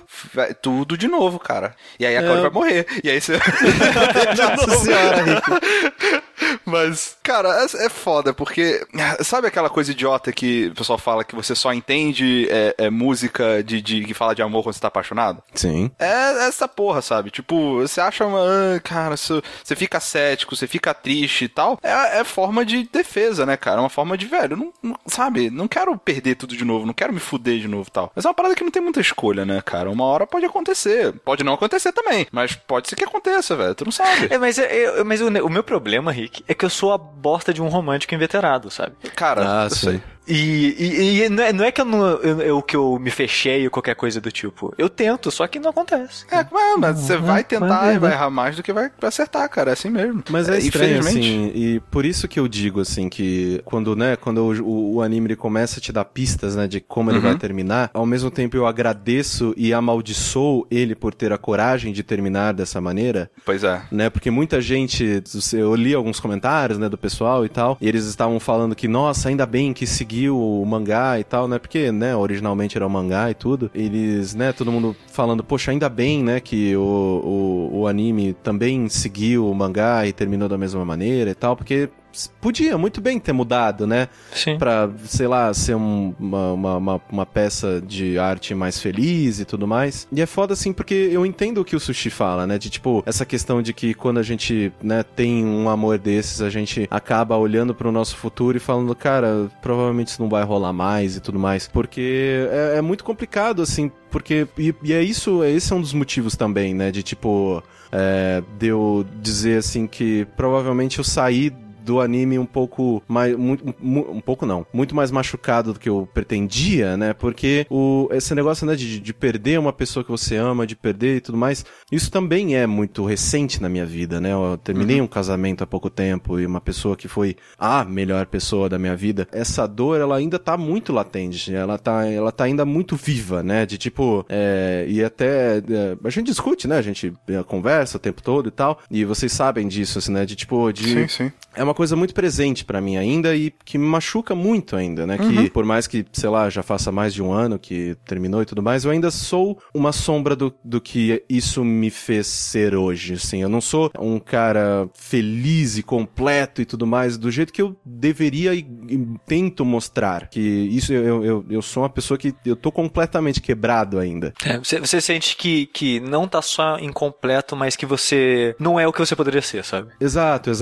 Assim, tipo, eu tento, né, sempre, principalmente aqui, né, eu gosto muito que, principalmente no Jack, a gente acaba se abrindo bastante, porque, né, a gente tá colocando aqui as nossas percepções de vida, as nossas, sim. Né, opiniões e tudo mais, pra julgar uma obra de arte e tal, e isso eu acho muito importante, assim, às vezes, pra falar pras pessoas, né, porque nos outros conteúdos do jogabilidade, eu tento ser esse cara engraçado, que dá risada de tudo, que é extremamente bem-humorado e faz piada e tal. Na verdade, eu não sou esse cara. Eu quero ser. É uma pessoa que eu olho e eu falo, não, eu quero ser esse cara, eu quero ser plenamente este cara, o tempo todo, 24 horas por dia, eu quero ser esse Caio. Putz, Caio, chato, velho, não vai acontecer, cara. Não, mas assim... não é sério, não, e tipo, falando muito sério, ninguém é assim, cara, a gente, e você falar que não, esse cara não é você, eu não concordo, cara, é sim, da mesma forma que o Caio triste e que se fica deprimido e quebrado também é você, tudo faz parte de você, e aí, só pra voltar um pouco pro anime, o Kousei é igual, cara, e no final, você fica se imaginando o que vai acontecer nessa história, quando ele termina de ler a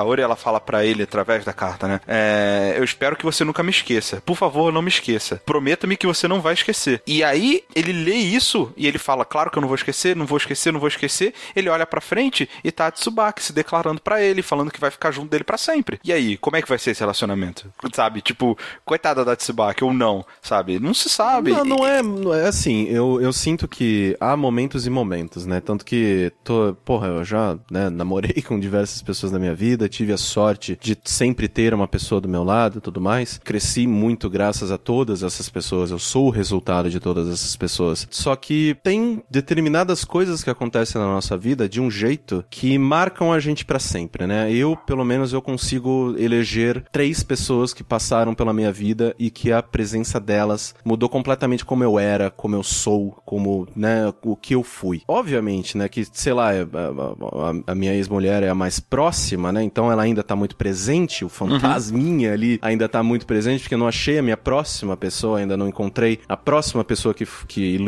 vai iluminar a minha vida da maneira com que, né, a vida do Kousei foi iluminada pela Kaori, mas, e hoje em dia eu consigo olhar para as outras 2 anteriores e pensar só com carinho com por tudo que aconteceu, de tipo, porra, fiquei triste, fiquei mal, rolou merda, só que, caralho, que relacionamentos legais que foram esses. E só que, por isso que eu falo que eu provavelmente não teria terminado de assistir, porque ainda tá muito vivo, ainda tá muito próximo. Eu ainda tenho que, quando você fala, ah, não, esse Caio também é... Sim, eu sei que é, só que, na maior parte das vezes, ele não é que ele esteja saindo de dentro, é uma máscara que eu coloco, porque eu sei que as pessoas, que ninguém, né, tipo, ninguém é obrigado a ficar ouvindo lamúria. Alguém tem persona, hein, pra enfrentar o Shadow do Corraini. Mas assim, tipo, ninguém é obrigado, porra, a gente tá aqui pra tentar levar um pouco de alegria, informação e tal, e animar as pessoas e tal, e eu visto essa roupa, eu visto esse uniforme, não, vamos trabalhar, agora é hora de sorrir. Por isso que eu provavelmente não teria terminado de assistir.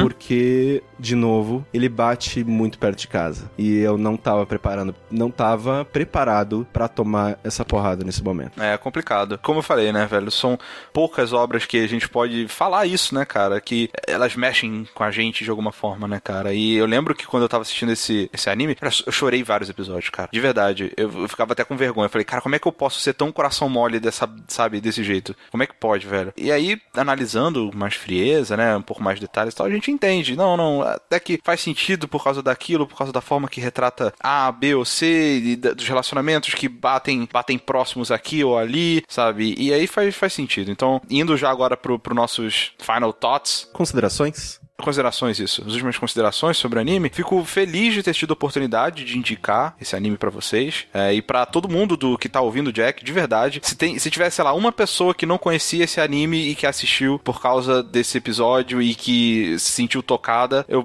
já tô feliz, velho. Já tô... Me dou satisfeito, missão cumprida, sabe? Mas com isso em mente, Barão Sushi, o que o senhor acha de Shigatsu no Uso? Eu acho... Eu tenho problemas com ele, né? Eu já comentei. Eu não gosto de muitas das coisas que ele faz, estrutura e coisa do tipo, mas no final eu acho ele uma obra muito... Como que eu posso dizer? Eu gosto muito da maneira que ele trata o relacionamento humano e a importância dos relacionamentos, sabe? Eu falei isso, mas vou falar de novo. Eu acho muito, muito, muito importante esse tipo de coisa. Não é à toa que eu fiz a tatuagem do Journey. Sim. Exatamente por esse motivo. Porque é isso que essa tatuagem representa pra mim, sabe? O Journey é essa história de como a vida com outra pessoa é uma vida melhor vivida, melhor experienciada, de certa forma. Então, a gente tá sempre desesperadamente tentando encontrar alguém pra se conectar. Não só amorosamente, mas se conectar, sabe? E isso é uma mensagem tão forte pra mim que eu fiz uma tatuagem baseada nisso, né? E esse desenho é um desenho sobre isso. Então isso me tocou muito, sabe? Por isso que a segunda parte é minha parte favorita, porque é onde se aprofunda mais na conexão de todos os personagens com os outros personagens, né? Ele tira esse foco pesado só do Kousei e da mãe dele e passa pra todos os outros, né? E eu acho muito bonito o jeito que conta isso e muito bonito o jeito que mostra como uma pessoa, no caso a Kaori, é capaz de transformar a vida de uma cidade inteira, porque ela transforma a vida do Kousei, que a música dele transforma a vida de outras pessoas e faz esse efeito dominó, sabe? Então, é uma mensagem muito bonita de pessoas serem boas com outras pessoas e a Vila do Sushi, sabe? Seja feliz e trate as pessoas com respeito e né? A Vila do Sushi, cara, a gente chega lá um dia, velho.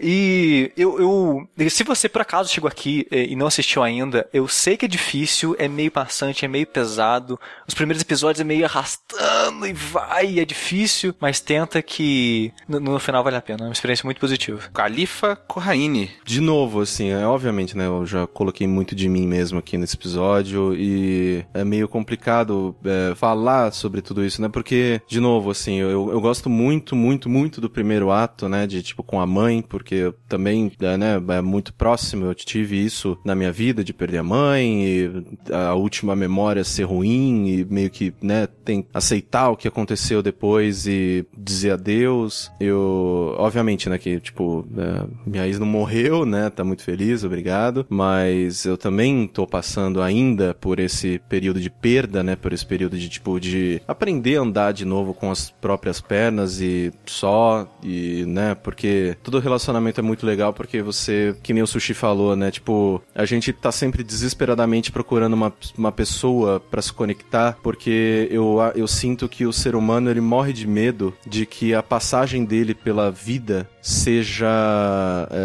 esquecida, seja insignificante, seja ela não ressoe com ninguém, né, a sua... Após a morte, você vive através de outras pessoas. Exatamente, né? Assim, tipo, você é o que você causa nas pessoas, né, você é o que você deixa pras pessoas, né, e tipo, e é por isso que eu me sinto muito sortudo todos os dias de trabalhar com comunicação, de trabalhar com, sabe, falando com as pessoas e fazendo vídeos e entretendo e informando, sabe? Porque pô, foram nos momentos ruins que eu mais percebi isso, que por mais que eu ainda tivesse muito mal, eu ainda tinha muito amor ao meu redor e muitas pessoas que me queriam bem, e a maneira que eu atingi todas elas foi através do meu trabalho. E eu fico muito feliz de continuar trabalhando, de continuar fazendo o que eu amo, de continuar, né, fazendo tudo isso. Então, tipo, o Shigatsu wa Kimi no Uso, ele de novo, assim, ele é um anime, assim, que eu, ao contrário do Sushi, assim, eu não vi muitos problemas nele, né, eu vou até ser hiperbólico aqui e dizer que eu considero ele praticamente impecável, né, ele te faz rir na hora que ele precisa, pra te, sabe, pra,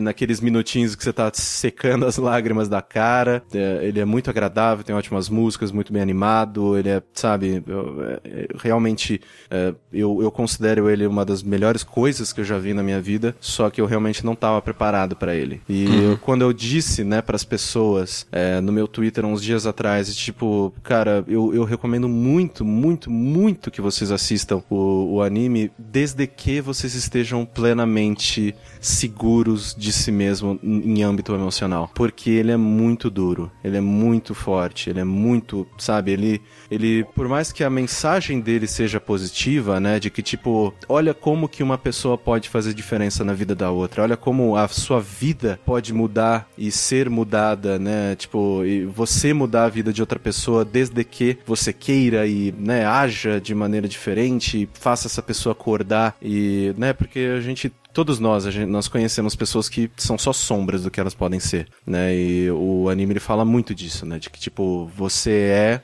Obviamente que você precisa de um empurrãozinho, mas você tem muito potencial pra ser uma coisa incrível, pra ser uma pessoa incrível, ter uma vida incrível e ser muito feliz. E por mais que a mensagem dele seja muito positiva, ele te mostra isso te punindo muito, sabe? Ele te tira muito, ele te faz sofrer, ele te, sabe? Ele te derruba. E ele não é... Do mesmo jeito que eu falei antes, ele não é sutil, obviamente que ele, né, da maneira que ele apresenta, ninguém, né, toma um tiro na cabeça nem nada, mas assim, ele não disfarça a história que ele quer contar, ele não te, sabe, ele não te dá um tapinha nas costas assim e fala, não, tipo, ela só tá doente por mais tempo, não, a menina morreu, cara, e, tipo, ele lida com isso e, né, então eu sinto ele uma obra muito dura, muito segura de si mesmo, na história que ela quer contar, a mensagem que ela quer passar, é uma mensagem incrível, é uma animação incrível, né, parafraseando aqui o Márcio, mas eu não tava no momento certo pra assistir ela, e assim, eu não me arrependo de maneira nenhuma, assim, eu não tô aqui, tipo, botando pra fora minhas lamúrias e tipo, eu não devia ter assistido, não, claro que eu devia,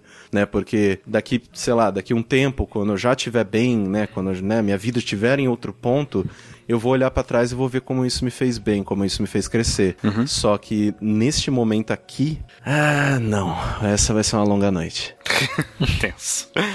Tenso. E você, querido Superintendente Rick? Pra mim, cara, Shigatsu foi um dos animes mais impressionantes, assim, que eu assisti... Assim, não tô falando que foi o melhor anime que eu já assisti na minha vida, mas eu, né, deixa aí no ar, né? Deixa aí no ar. Porque ele é um anime que ele bate muito na emoção, sabe? E pra uma pessoa que é coração mole, assim, tipo eu, é foda, porque você começa a ver sentido em tudo. Você começa a entender as músicas, você começa a entender a paleta de cores, você começa a entender por que o diálogo é de tal forma, por que a dinâmica do relacionamento vai de um lado e pro outro da forma que foi.